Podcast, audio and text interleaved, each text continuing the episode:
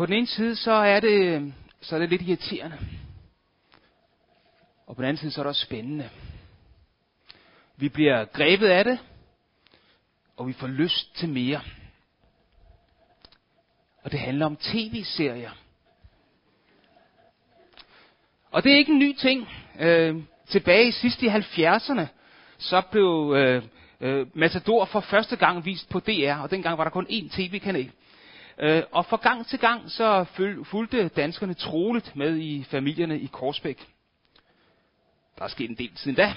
Øh, og øh, der er masser af serier. I dag er der stribevis af dem på Netflix, øh, HBO, TV2, DR. Og, og ofte så slutter øh, et afsnit med sådan en cliffhanger, om bare, man bliver nødt til at se det næste afsnit, for at se, hvad der videre sker. Og i dag så begynder vi på en prædikenserie over fire søndage over Romerbrevet. Så nu må vi se, øh, om der hver søndag er sådan en cliffhanger. Så spændende, at der er, der er kø ved døren simpelthen for at komme ind næste søndag for at høre, hvad der sker. Men, øh, men det gode ved Romerbrevet, det er, at øh, du kan selv læse det her i de kommende uger og forstå mere af og begejstre os over det her meget vigtige brev i det nye testamente. Øhm, og der ligger en flyer herude øh, om romerbrevet, og der er også øh, to QR-koder, dem er du meget velkommen til at scanne, og det går ind, og der er to korte videoer på YouTube, som giver et rigtig godt overblik over romerbrevet. Så, så tag sådan en og se det, så får du et billede af, hvad, der, hvad, hvad romerbrevet handler om. Øhm, og selv på sådan fire søndage, tænkte jeg, hold da op, det er lang tid, vi skal bruge på romerbrevet, så kommer vi kun lige sådan til at krasse i overfladen lidt. Øhm, der er så meget i det her brev, så vi kunne bruge mange måneder på at gennemgå det, og det kommer vi ikke til. Men i dag så skal vi se på, så, se på kapitel 1. Øhm, og øhm, det er, øhm, først skal vi høre, have en lille smule om, om øh, baggrunden for det her brev. Brevet det er jo skrevet af, øh, apostlen øh, Paulus i cirka år, 7, år 2, 57. Øh, undskyld. Og Paulus han var en, en jøde, som havde været rigtig ivrig efter at bekæmpe det, det stigende antal øh, folk, som efter Jesu død, efter Jesu opstandelse, var begyndt at tro på Jesus, øh, var begyndt at blive kristne. Og han var så forhippet på at øh, komme de her folk til livs, at han var med, da, da Stefanus blev, øh, blev myrdet, da han blev stenet, som der står i Apostlenes Gerninger. Og der står også, at han, øh, han fnyste stadig af raseri og troede herrens disciple med mor han er en flink fyr ham her. Og øh, han rejste uden for Israel for at tage kristne til fange for at straffe dem. Men Jesus mødte ham. Han fandt ud af, at Jesus virkelig er vejen til Gud, og hans liv blev fuldstændig forandret. Han begyndte at tro på Jesus, og han blev en ivrig forkynder af evangeliet, de gode nyheder om Jesus. Og han rejste en del rundt i det nuværende Syrien og i Tyrkiet og Grækenland øh, og forkyndte og fortalte om Jesus. Folk kom til tro, og nye menigheder af kristne blev startet. Så det var lidt lidt om, om Paulus. Og han skrev det her brev til menigheden i Rom. Og Rom var på det tidspunkt den største by i verden. Der har måske været omkring 1 million indbyggere i Rom, og var hovedstaden i det her kæmpe rige Romerriget. Og selvom Paulus han havde, havde rejst meget, så havde han ikke været i Rom. Og da han skrev det her brev til, til, til menigheden der. De kristne i Rom, de var en blanding af nogen, der kom fra jødisk baggrund, og nogen, der kom fra ikke-jødisk baggrund. Og de har, de har sikkert hørt om Paulus. Men, men inden han rejste til Rom, så, så skrev han det her brev øh, til dem, for at de skulle lære ham bedre at kende, og forstå, hvem han var, hvad han stod for, hvad han troede på. Så Romerbrevet er derfor Paulus' mest grundige brev, hvor han forklarer, hvad evangeliet, hvad de gode nyheder om Jesus er. Det evangelium, som han havde videt hele sit liv til at være en, en budbringer for. Og brevet begynder med, at Paulus fortæller, hvem han er. Han er en apostel til at forkynde evangeliet, de gode nyheder om Jesus, og øh, Jesus som fuldt ud er menneske og fuldt ud af Gud. Og så står der her i vers 5 og øh, 5-7 i kapitel 1. Af ham har vi fået noget og apostelkald til at føre mennesker i alle folkeslag, hov, den hopper der. Nu hopper jeg lidt over. Jeg har kørt for mange gange her. Vi hopper lige på skærmen der. Tak, Simon. Af ham har vi fået noget og apostelkald til at føre mennesker i alle folkeslag til troslydighed, hans navn til ære. Blandt dem er også I, som er kaldet til at tilhøre Jesus Kristus. Til alle Guds elskede i Rom, som er kaldet til at være hellige, noget være med jer og fred fra Gud for far og Herren Jesus Kristus. Så brevet det er her til de kristne i Rom, men det er også til os. Vi, der tilhører Jesus Kristus, er Guds elskede og er kaldet til at være hellige. Derefter skriver Paulus noget om, at han virkelig håber at snart at kunne komme til Rom og være sammen med de her kristne, så de sammen kan blive, blive styrket i troen. Vers 16 og 17 i kapitel 1 er nok de mest kendte vers i det kapitel, øh, og dem vender vi tilbage til om lidt. Men vi skal læse et stykke øh, fra vers 18 til 32, som er vanskelige vers, men også vigtige vers. Og det er som om, at Paulus han bygger sin argumentation for evangeliet op, lidt ligesom som, som han var næsten i en retssal. Og udgangspunktet, den menneskelige tilstand, er vigtigt at få tydeligt frem, inden han går videre til evangeliet. Og det her, det er noget af en mundfuld. Men hør, hvad der står. Så vi skal læse fra øh, øh, først, i Romerbrevet kapitel 1, vers 18-32. Og der står sådan her.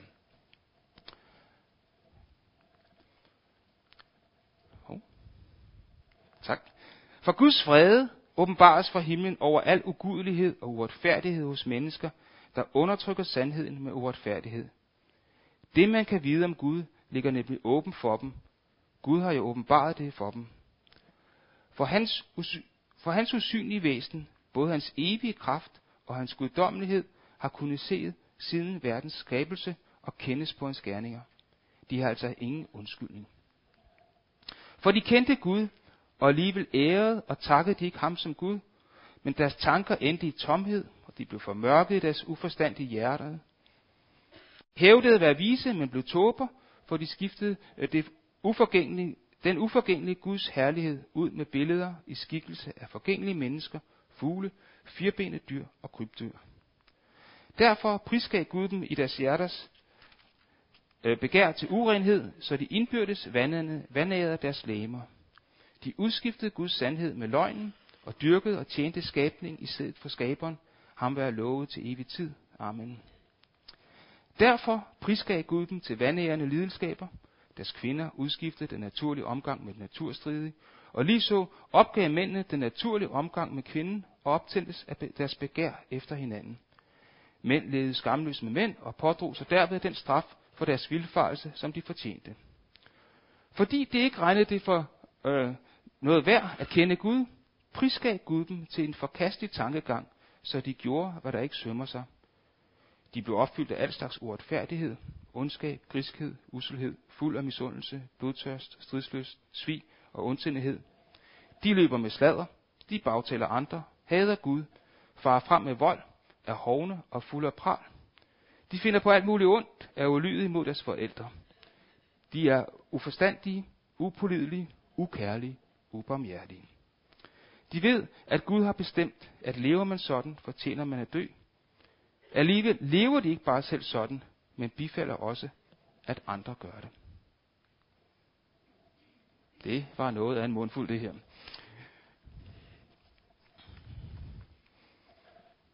Der er noget galt i verden. Verden er ikke som den, som den burde være. Den er ikke som Gud har skabt den. Der er langt fra skabelsen, hvor Gud så, at, at alting var godt, til hvordan verden var på Paulus' tid, til hvordan verden er i dag. Martin Luther King han sagde i 1954, There's something wrong with our world, something fundamentally and basically wrong. Der er noget galt med vores verden, noget, fundamenta- noget fundamentalt og grundlæggende galt. Og det er ikke blevet bedre de sidste 70 år. I teksten, som vi læste, så står der tre gange noget om, om skiftet eller udskiftet. Der står i vers 23, de skiftede den uforgængelige Guds herlighed ud med billeder i skikkelse af forgængelige mennesker, fugle, firbenede dyr og krybdyr. Vers 25. De udskiftede Guds sandhed med løgnen og dyrkede og tjente skabningen i stedet for skaberen. Vers 26. Udskiftede den naturlige omgang med den naturstridige. En, en udskiftning af Guds herlighed med alt muligt andet. En, en udskiftning af Guds sandhed med løgn, og en udskiftning af det naturlige med det unaturlige. I, i bund og grund en, en afvisning af Gud, en, en vende Gud ryggen, og en, og en indstilling i, i ord og handling om, at øh, Gud ikke skal være Herren, men at man selv vil være Gud. I begyndelsen af teksten stod der, at Guds vrede åbenbares.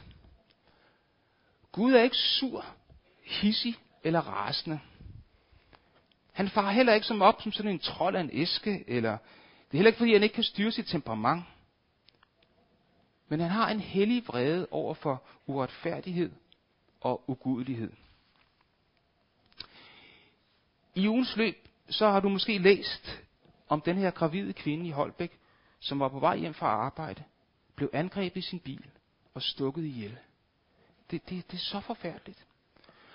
Og, og jeg ved ikke, hvad du tænkte eller følte, da du, da du hørte om det, men, men det kan være, at du ligesom jeg, jeg følte en vrede over det, helt, det som er helt åbenløst og forkert og helt igennem ondt. Det, det er bare ikke okay. Og Gud er også vred over ondskab og kan ikke have noget med det at gøre. Og tre steder i teksten, så stod også, hvordan Guds fred så kommer til udtryk. Og det sker ved, at, at Gud prisgav dem. At, at være prisgivet, det er at være overladt til sig selv. Og, og det sker, når, Gud, når mennesker vender Gud ryggen. Så accepterer han deres valg, og de bliver prisgivet. Og det er det modsatte af at være reddet eller være frelst. Og Paulus han øh, imødegår i teksten uvidenhedens argument eller undskyldning. Jamen, jamen, jeg vidste det ikke. For Gud har igennem naturen vist, at han er til. Igennem naturen kan mennesker se Guds kraft og hans guddommelighed. Og, og, og derfor er der ikke nogen undskyldning, som holder. Og samvittigheden i hver enkelt viser også, at der er noget, som der er rigtigt, og der er noget, som er forkert.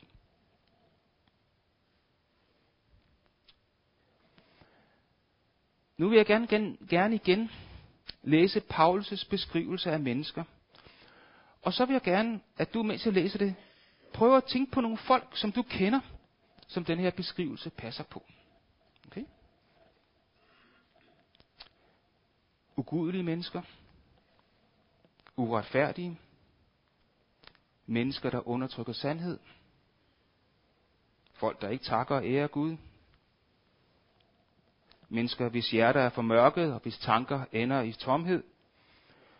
Folk, som tror, de er kloge, men er tåber. Mennesker, der tilbeder forgængelige ting i stedet for den uforgængelige Gud. Som vandærer deres læmer, udskifter sandhed med løgn. Folk, som dyrker skabningen i stedet for skaberen, og som udskifter den naturlige omgang kønnen imellem med den unaturlige. Mennesker, som er fyldt med uretfærdighed, ondskab, griskhed, uselhed som er fulde af misundelse, blodtørst, stridslyst, svig og ondsindighed. Folk, som løber med sladder, bagtaler andre, hader Gud, farer frem med vold, er hovne og fuld af pral. Mennesker, som finder på alt muligt ondt, er ulydige mod deres forældre, folk, som er uforstandige, upålidelige, ukærlige og ubarmhjertige. Kender du sådan nogle folk? Nogle folk, hvor i hvert fald dele af beskrivelsen passer rigtig godt. Øh, nu behøver du ikke nævne navne, men jeg kan godt tænke mig at høre, om der er nogen, som du tænker på, jeg kender godt nogen, som beskrivelsen passer på. Ja, der er enkelte hænder der. Der er nogen, som tænker, det, jeg kender godt nogen her. Og nu skal vi høre, hvad Paulus videre skriver. Og vi hopper lige frem i kapitel 2. Der står sådan her. Derfor har du ingen undskyldning, du menneske, som dømmer hvem du så er. For med din dom over andre fordømmer du dig selv. Du, der dømmer, gør jo selv det samme. Og vi ved, at Guds dom med rette rammer dem, der lever sådan. Men du menneske, som dømmer dem, der handler sådan, sådan, og som selv gør det samme, tror du, at du vil kunne flygte fra Guds dom? Hvis vi bruger den her liste fra Paulus, og den er ikke udtømmende, til at, til at pege fingre af andre, til at dømme andre, så er der i hvert fald tre, og ofte er der mange flere fingre, som peger tilbage på, på mig og peger tilbage på os. Og der er flere af de her ord for den her grimme, kan man næsten sige, liste, øh, som passer på mit liv. Misundelse. Det er meget let for mig, at øh, i hvert fald i tankerne, at sammenligne mig selv med andre. Hvor gode de er, hvor populære de er, hvor meget succes de har, hvordan de ser ud. Listen er lang, og misundelsen kan være stor. Slader, eller det at øh, sætte andre folk i et dårligt lys. Jamen, det er jo ikke for at tale dårligt om andre, altså jeg fortæller bare, hvordan jeg opfatter, de er. Hvor har jeg ofte brudt det kloge ord, som kaninen Stampe i Disney-filmen Bambi fik af sin far. Hvis du ikke kan sige noget godt, pænt om andre, så lad være at sige noget. At være ukærlig og ubarmhjertig, det kender jeg også i mit liv. Og oftest så er det fordi, jeg ikke gider. Det passer så dårligt ind i mine planer. Det der med at, at gå, en, gå, en, gå en ekstra mil for en anden. Nogle gange gider jeg ikke engang gå to meter. Vi er langt fra Gud, har vendt ham ryggen, lever for os selv og vores egen nydelse, og har udskiftet det gode og fuldkommende fra Gud med dårlige og falske erstatninger, som ikke giver veje og dyb glæde. Vi er prisgivet uden Gud, og vi har brug for hjælp. Og det kan være, at du oplever, at griskhed, ja, det er jo ikke sådan et pænt ord, men det er det, at, at griskhed, det er et hurtigt rave til sig selv, at vi har mere, at det ofte kommer frem i dit liv. At mase sig selv frem, for at hurtigt at kunne få så meget man kan. Det ser du alt for ofte i dit liv, det er næsten blevet en, en del af, hvem du er. Det kan også være, at du er glad for at, øh, at rose dig selv. Snak højt om alt det gode, du gør. Jo, pral kan man vel godt kalde det. Og når du på den her måde puster dig selv op, så bliver andre omkring dig mindre. Men det føles da meget rart at være den største og bedste. Det er ikke noget, som kun sker en gang imellem. Det sker måske tit. Det kan være, at du er ubarmhjertig, faktisk lidt hård mod andre. En hver jo sin egen lykkes smed, og man må kæmpe og til tider bruge albuerne for at komme frem. At det er, at det er synd for, det er ikke noget, som er i dit ordforråd. Og som regel, så er de jo også selv skyld i det. De ligger, som de har ret. Listen fra Paulus er lang. Og det kan være, at det er noget helt andet, som du kæmper med. Sagen er, at øh, vi kan ikke selv komme fri. Vi kan ikke grundlæggende lave om på os selv. Vi har det lidt som denne her havskildpadde. Nettet er omkring os, og vi kæmper, og vi ved, at vi har brug for hjælp. Vi sidder fast.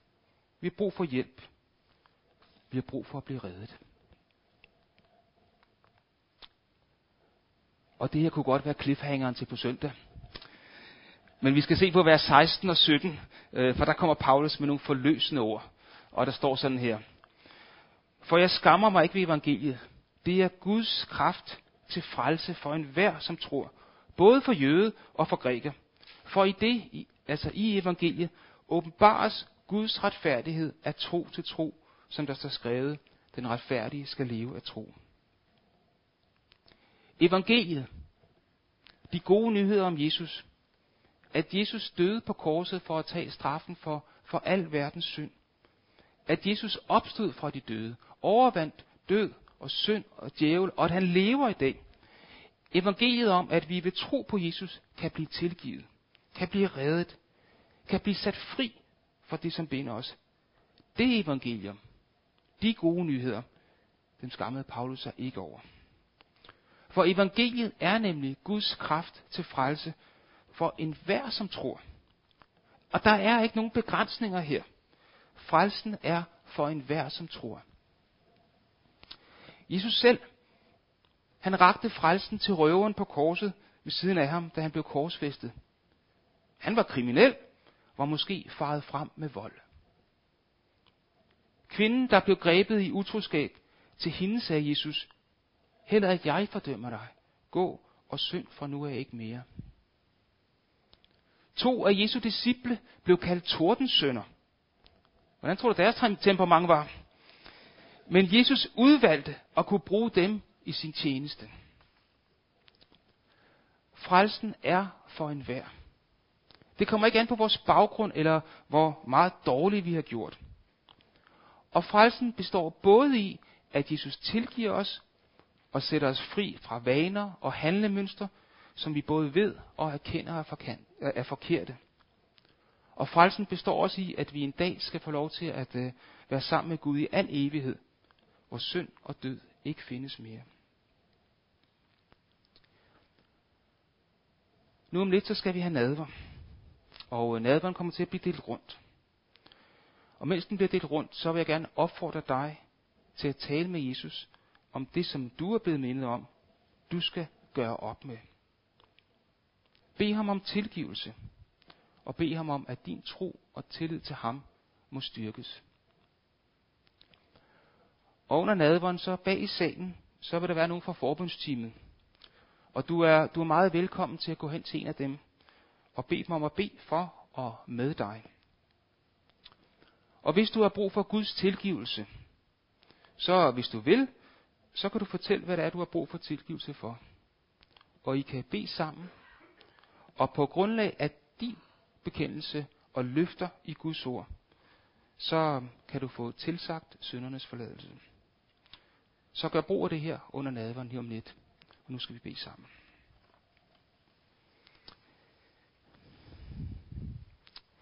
Jeg skal gerne sige dig tak for øh, dit ord til os også i dag, og tak fordi det ikke sådan bliver pakket ind i, i flødeskum, men at det bliver sagt direkte til os, at der, der er noget galt i verden, og vi kan også se det i vores eget liv, Gud, der, der er noget galt. Øhm, og vi gerne erkende og bekende, at vi kan ikke selv komme fri. Vi kan kæmpe og sprælle, men vi kan ikke selv komme fri. Vi har brug for hjælp udefra. Vi har brug for din hjælp. Og tak fordi du ikke er nære, men du står med udrakte hænder og ønsker at hjælpe os, ønsker at klippe garnet væk, ønsker at sætte os fri, Jesus, ønsker at tilgive os. Og tak fordi det, det er på en måde simpelt, at vi får lov til at bekende det til dig og sige, Jesus, jeg har brug for din tilgivelse. Tilgiv mig, rens mig, sæt mig fri, og så gør du det. Tak for dine løfter til os, og tak for, at de står fast, og tak fordi de, de virker og de fungerer også i dag. I Jesu navn. Amen.